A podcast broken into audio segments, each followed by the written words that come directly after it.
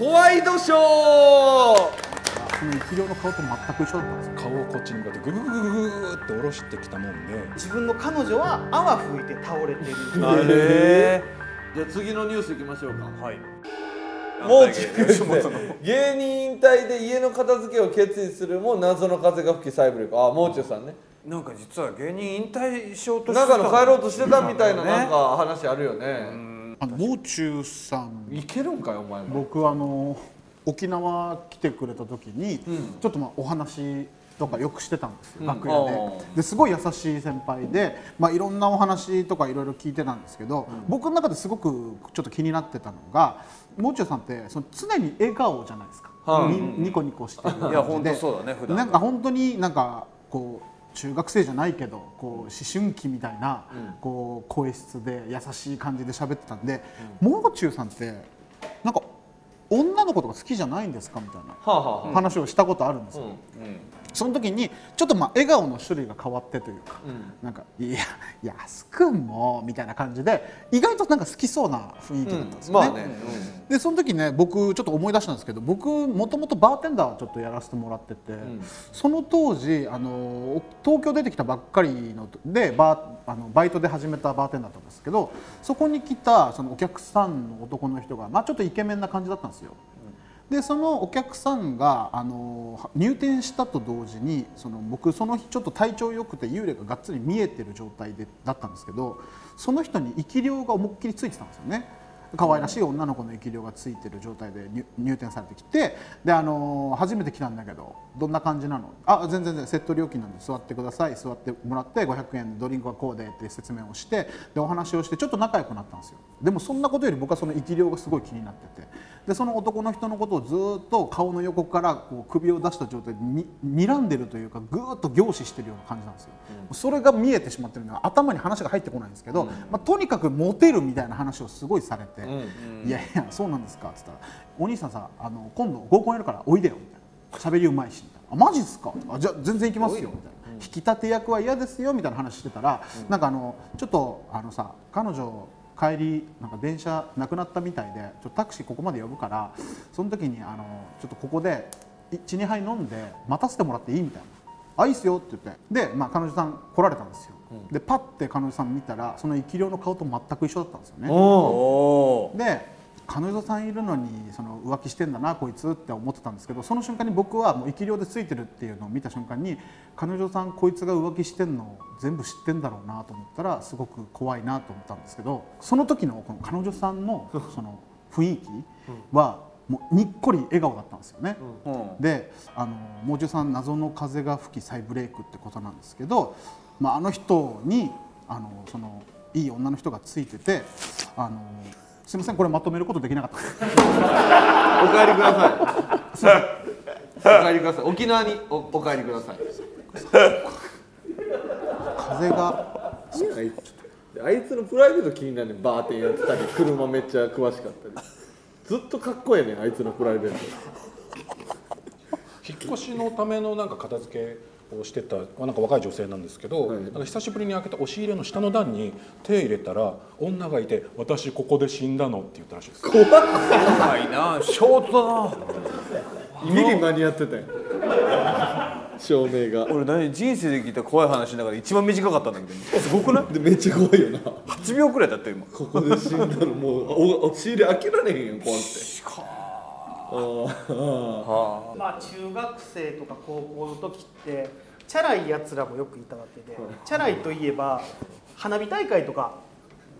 夏になったらみんな行くと思うんですけど、まあ、僕関西なんで、関西って琵琶湖っていう大きい湖があって、そこっていつも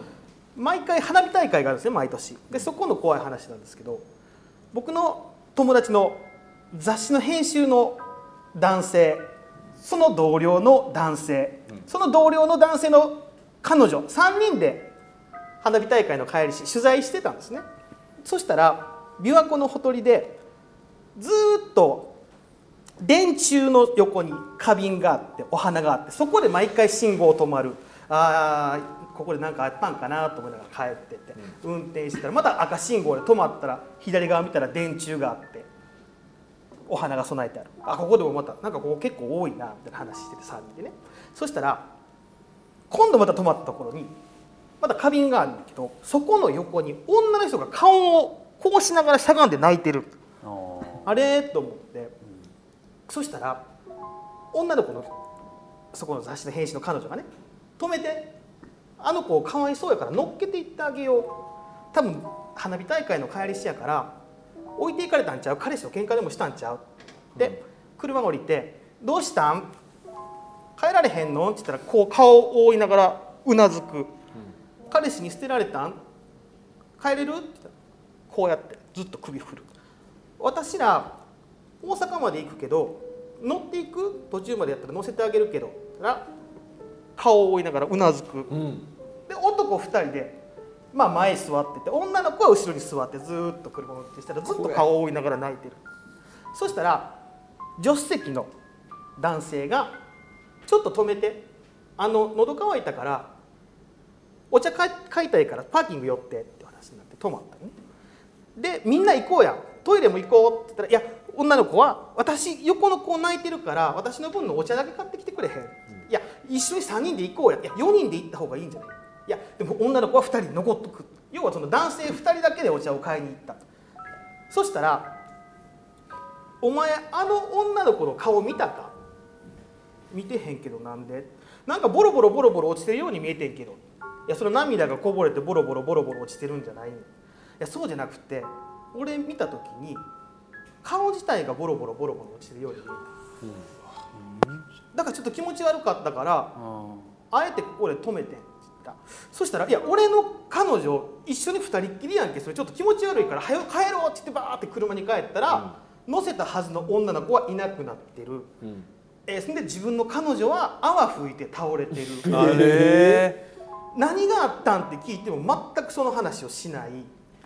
とにかくその日は家に送って行って帰る。次の日に女の子の家に心配やからもう一回行ったら、うん、ご両親が出てきて、はい、お前ら昨日一体何やっとって、うん、うちの娘帰ってきてからずっとおかしい、うん、何があったんですかって聞いたら、家の近所の電柱の下にずっとお花を置いて町内歩き回んねんけどお前ら何があったか知ってるか、うんはあ、結局その話を彼女に聞いても本当のこと何も言ってくれへんし、うん、謎のままで一体彼女は何を見てその時に車に何を乗っけたのかまだ謎のまま。うわー謎のままパターンだ、うん、はーとある オーエル さんなんですけど家の前の道路を普通に歩いていくとなんか結構車通りの多いなんかバイパスというか、まあ、国道が通ってるらしいんですよね。でそこを横断歩道を越えていくと、まあ、すぐ繁華街があって、うんまあ、最寄り駅があるんですよ。なのでよく使う道なんですよね、うん、ただこの交差点やっぱ交通量が多いだけあってちょっと残念な話しょっちゅう新しい花束が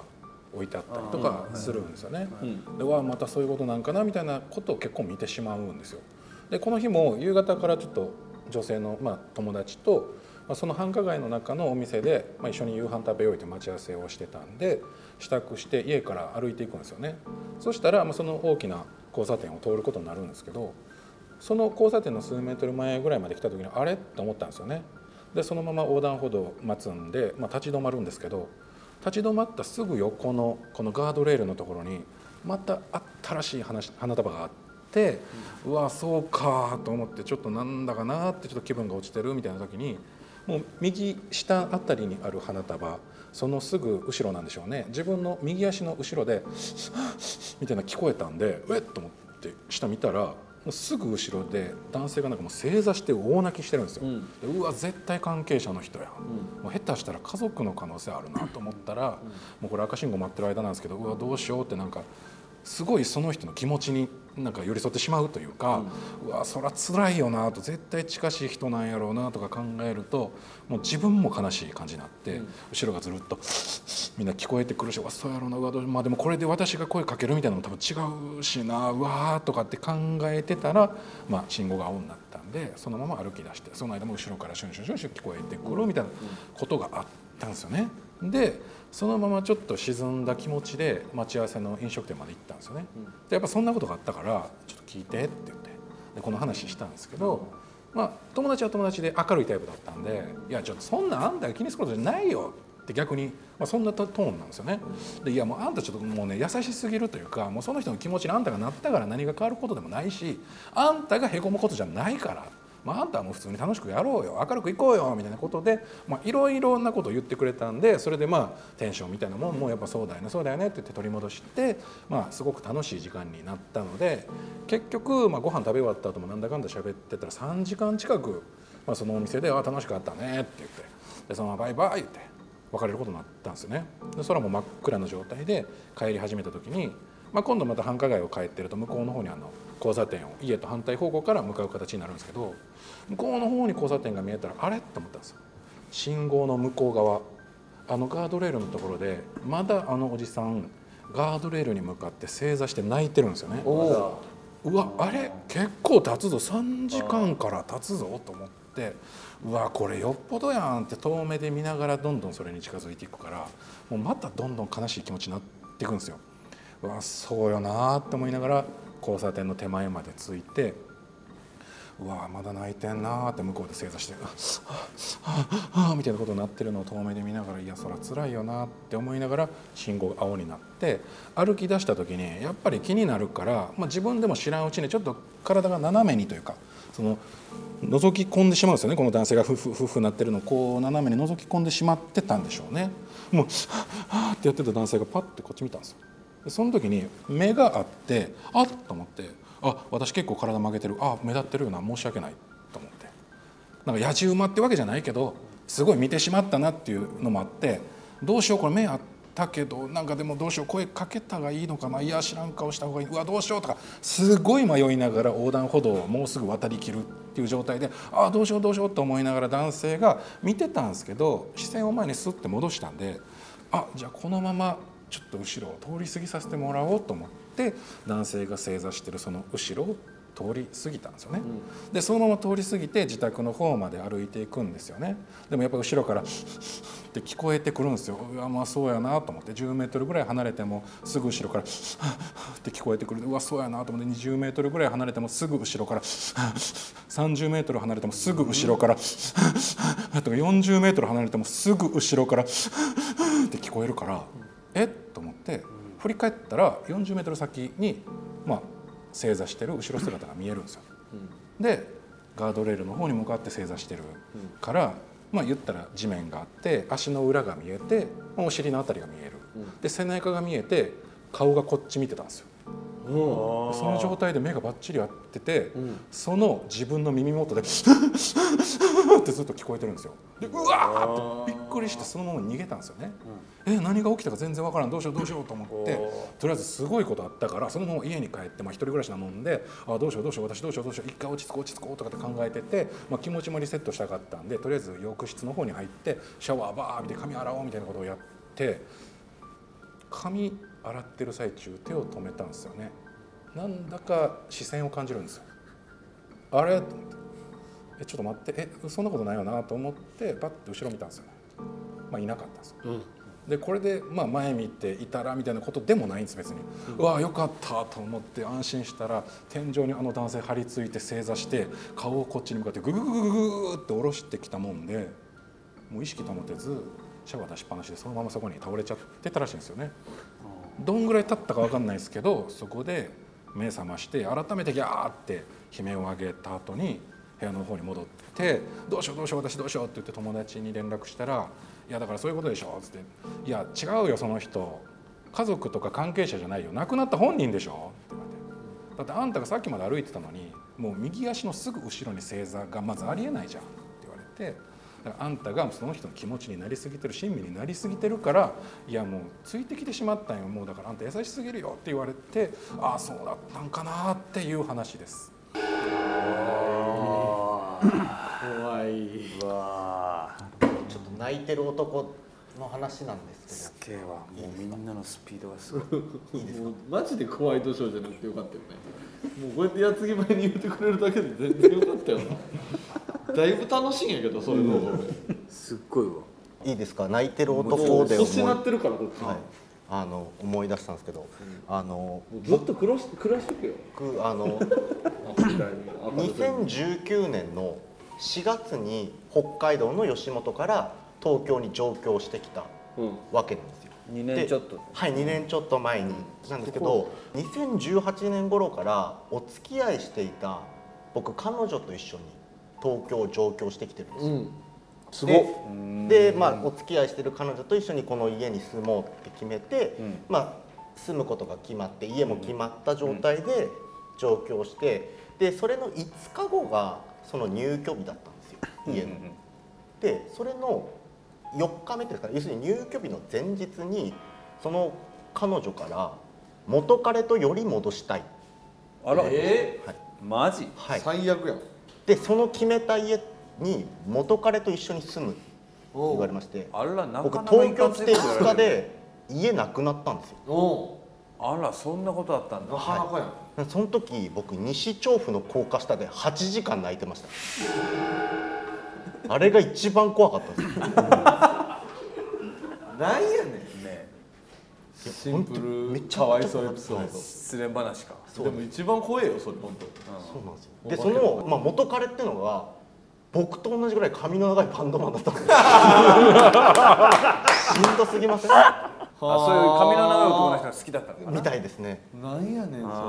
れ。いや、すごいそれも怖いね。でもいや本当に髪が好きだったんやね。髪が好きだったみたいです。いや本当にてっきりさ、本当に怖い話をするくらいの形相と真似きたから、もう分からんよ。だからあのいいですかって来たから、はい、いや同じフォームでも全然違うからさ、みんな。でもはちじかん泣いた後にね、家出ないといけないっていうので家の片付けを決意したんでしょうね。何やお前。まだ東京におったん。はい、沖縄帰れっつったんやろ。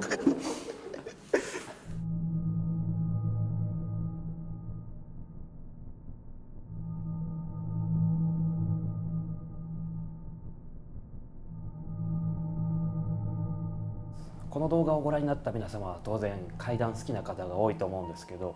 僕もそうなんですよね。一応芸人なんですけど、とにかく怪談の仕事ばっかりしてまして、怖い話が好きになったのはとにかくちっちゃい頃からなんですよね。いつも小学校の放課後とかは怖い話を喋っていたんです。中学校に上がってもそうだったんですよね。ただ一つコンプレックスと言いますか、僕心霊スポットには行ったことなかったんですよ。やっぱ子供ですからね。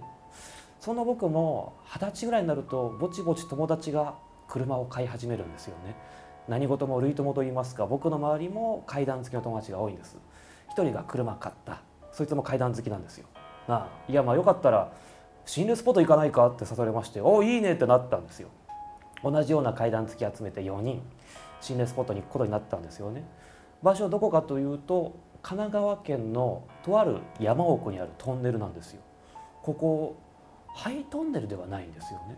ただトンネルの先の道がもうなくなっちゃってるんで、行く必要がないトンネルになっちゃってる、そういう場所なんです。そこが心霊スポットとして有名だった。行こうかってことで向かってったんです。山の中入った。当然ライトなんかないんですよ。車のライト照らしてブーッと上がっていく。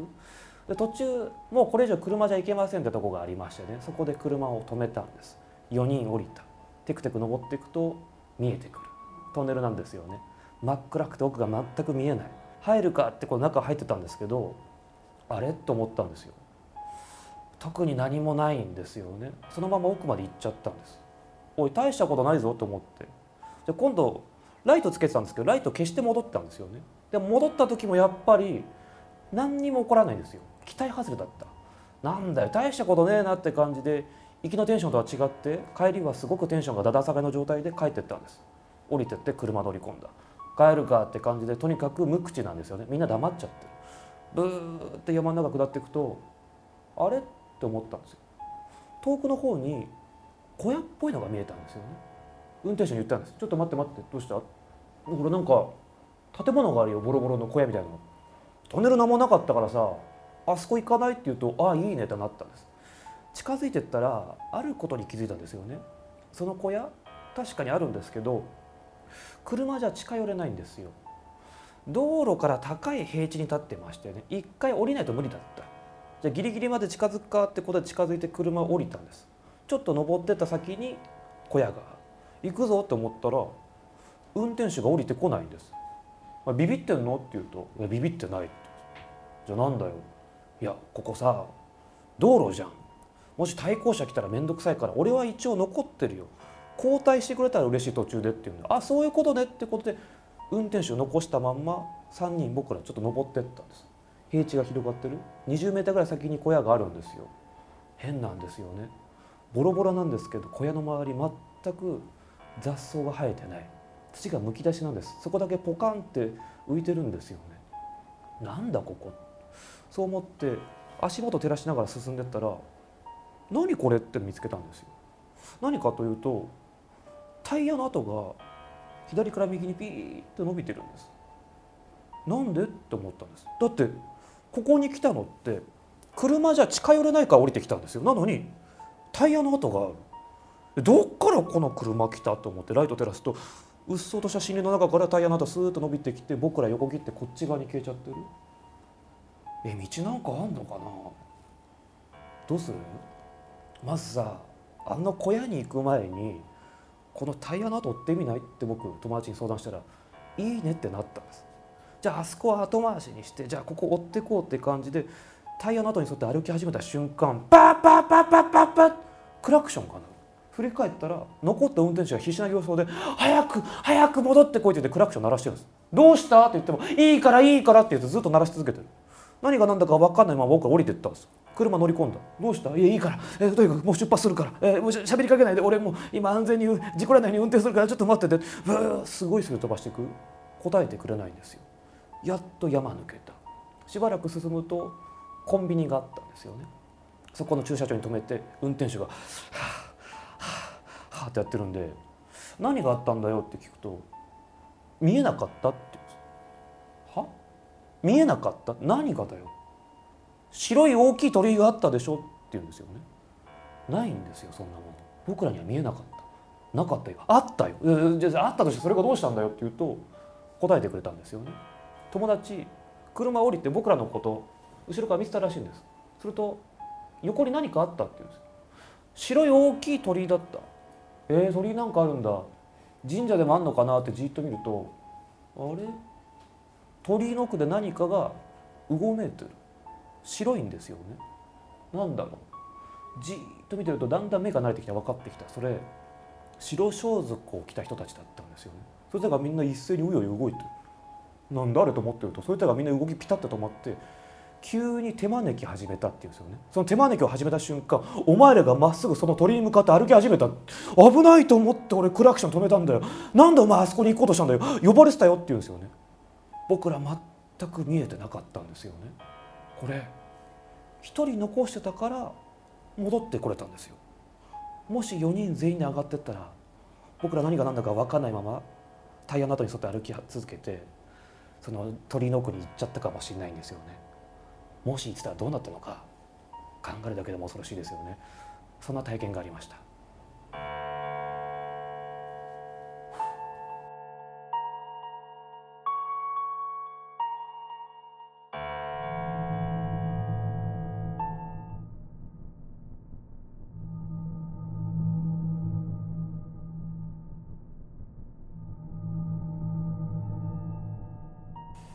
これから皆さんに聞いていただくお話なんですけども、 A さんという男性の体験談というのを聞いていただこうかなと思うわけなんですけども、この A さん以前勤めていた会社っていうのがありまして、それが寮になってるんですよ。で、さんがい建ての寮でいっかいにかいが居住スペースになってて、部屋が割り振られてる。で、さらにふたりいち部屋、よにんいち部屋なんていう形の作りの寮でございまして、でさんがい部分、ここが部屋があるんじゃなく屋根裏部屋、ロッカールームになってるんですよ。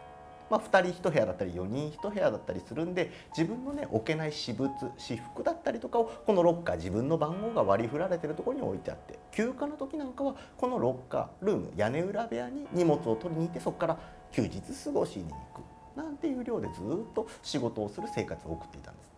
で、そんなある日、いつも通り仕事が終わってこの寮のにかいのとある一室が A さんの部屋、ふたりいち部屋のに段ベッドの一番下が自分なんです。なので戻ってきて、そこで夜眠りについたわけなんですけども、その日生まれて初めて金縛りにあったっていう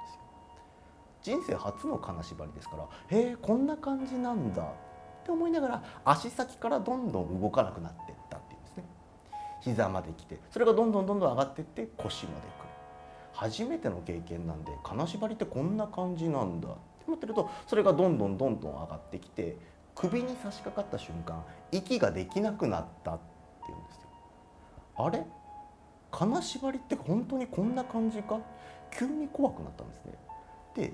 息ができない、苦しい、どんどんどんどん苦しくなってくるってなった時に誰かに助けを求めたい、でもどうしたらいいんだろうと思った時に、あ、この二段ベッドの上、同僚が眠ってるわけです。そうだ、同僚に助けを求めようって思うんですが、息ができないわけですから、もちろん声を出すこともできないんです。どんどんどんどん苦しくなってる。するとこの二段ベッドの上の気配がむくっと起き上がる気がして、それと上から「大丈夫か?」っていう声が聞こえた。それに対して「助けてくれ」って声を出したいんですが、もちろん声が出ない。するとこの上の気配降りてくる気がして、どんどん自分の方に近づいてくる。そのまんま両肩をポン、触られた瞬間一気に金縛りが解けて息ができるようになったわけなんです。数十秒息できなかったんで、もうごほごほむせながら「ありがとう、助かった」っていうことを同僚に伝えると、この同僚が「お前今危なかったぞ」って言うんです。何がと尋ねると、この同僚が話してくれた。いわゆるこの同僚の方が霊感のある方だったらしく、眠ってると下から異様な気配を感じて飛び起きて、とっさに下に向かって「大丈夫か?」声をかけてしまった。下から何の反応もないけども、やはり気配は消えないということでに段ベッドを降りていき、 A さんが寝てるベッドパッと覗き込むと、 A さんの上真っ黒い人の影が覆いかぶさって首絞めて乗っかってるんですよ。あ、このままだったら本当にまずいことになる。そう思い近づいて A さんの肩をポンと触った瞬間、この黒い影がふーっと消えていなくなった。だからお前今危なかったぞ、そう言われたわけなんですよ。その話を聞いて A さん、いや本当ありがとう、助かった、この同僚にお礼を言いながら、もう一つ気になることがあったんです。でもなんで俺がこんな目に遭わなきゃいけないかわからないと。別にこの前の休暇の時にどっか心霊スポット行ったり、いわくつきな場所を行って連れて帰ってきた記憶もない。なんで俺がこんな目に遭うんだと伝えると、その話を聞いた同僚が、ああ上だよ、屋根裏部屋だよと言って話してくれたのが、この量で仕事を苦になのか人間関係を苦になのか分かりませんが、この屋根裏部屋で自ら首をくくって命を絶ってしまう方ってのは過去に何人もいらっしゃったそうなんですよ。で、部屋だとね、ふたり部屋だったりよにん部屋で誰かの目があるから休暇の時にしか行かない、この屋根裏部屋を使って命を絶ってしまう方がいる。だから正直な話、あんま屋根裏部屋行かない方がいいんだよと同僚に教えてもらって、上の存在を初めて知るわけなんです。うわ、そんなとこなんて俺知らなかった、本当にありがとう、助かったとお礼を言って、さらにお願い事をしたそうなんです。正直次の休暇の時に荷物取りに行くの怖いと、そうなったら一緒に行ってくれるか、同僚に尋ねると、いや俺でよかったら全然一緒に行くよ、いつでも声かけてくれ、本当ありがとう、助かった、そう言ってその日眠りについて何事もなく眠れた。次の日職場に行って働いてる最中、この同僚と顔を合わせたタイミングで、この同僚が屋根裏部屋あんま行くなよ、気にかけて声かけてくれたんです。で、いや本当昨日はありがとう、いやあんなところ怖くて行けないからさ、本当行く時頼むね、そうお願いして職場で顔を合わすんだよ。その次の日、また職場で同僚と顔を合わせたタイミングで、屋根裏部屋あんま行くなよ、また声かけてくれて、いや本当ありがとう、あんなところ怖くて行けないからさ、本当昨日はありがとうね、そう言ってまた別れる。その次の日もこの同僚、屋根裏部屋あんま行くなよ、うん、行かないようにする、本当この前ありがとうね。それからこの同僚と顔を合わすたび、毎回屋根裏部屋あんま行くなよ、屋根裏部屋あんま行くなよ、あまりにもしつこく話しかけてくるもんですから、ある日屋根裏部屋あんま行くなよって言われた瞬間、助けてもらった身とはいえ強く言い返しちゃったって言うんですよ。いや行かないって言ってるじゃんか、俺行く時声かけるって言ってるよな、だからもう気にしないでくれよ、そう言ってこの同僚と顔を合わすのやめた。次の日、その日休日だったんで別に休暇外に出るわけでもなかったんで自分の部屋でぼーっとゆっくり休んでたんですよ。すると後ろから急に肩をガッと掴まれて、そのまんま壁にバーンと叩きつけられて、いったと衝撃で顔を上げるとそこにその同僚が立ってて、屋根裏部屋あんま行くなってって言ってきた瞬間、あ、この同僚がもうおかしくなっちゃってる、どうにか助けてあげないと、そう思いその同僚の胸ぐらを掴んで反対側の壁にガーンとぶつけて、だから行かないって言ってるじゃんかって言った瞬間気づいたんですけど、自分屋根裏部屋にいるんですって。これどういう状況？そう尋ねるとこの同僚が話してくれた。あの金縛りがあった次の日から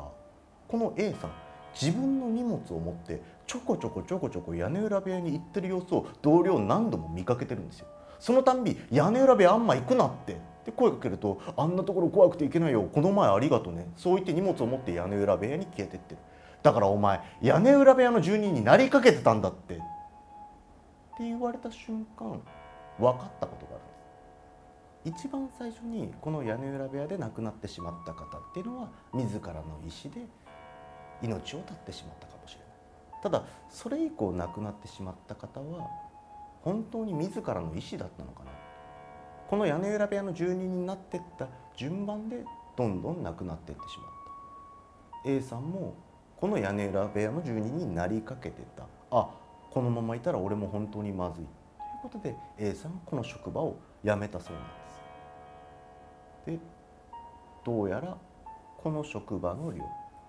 今でももちろんあるんです。そんなような A さんの体験談というのを今日は皆さんに聞いていただきました。ありがとうございました。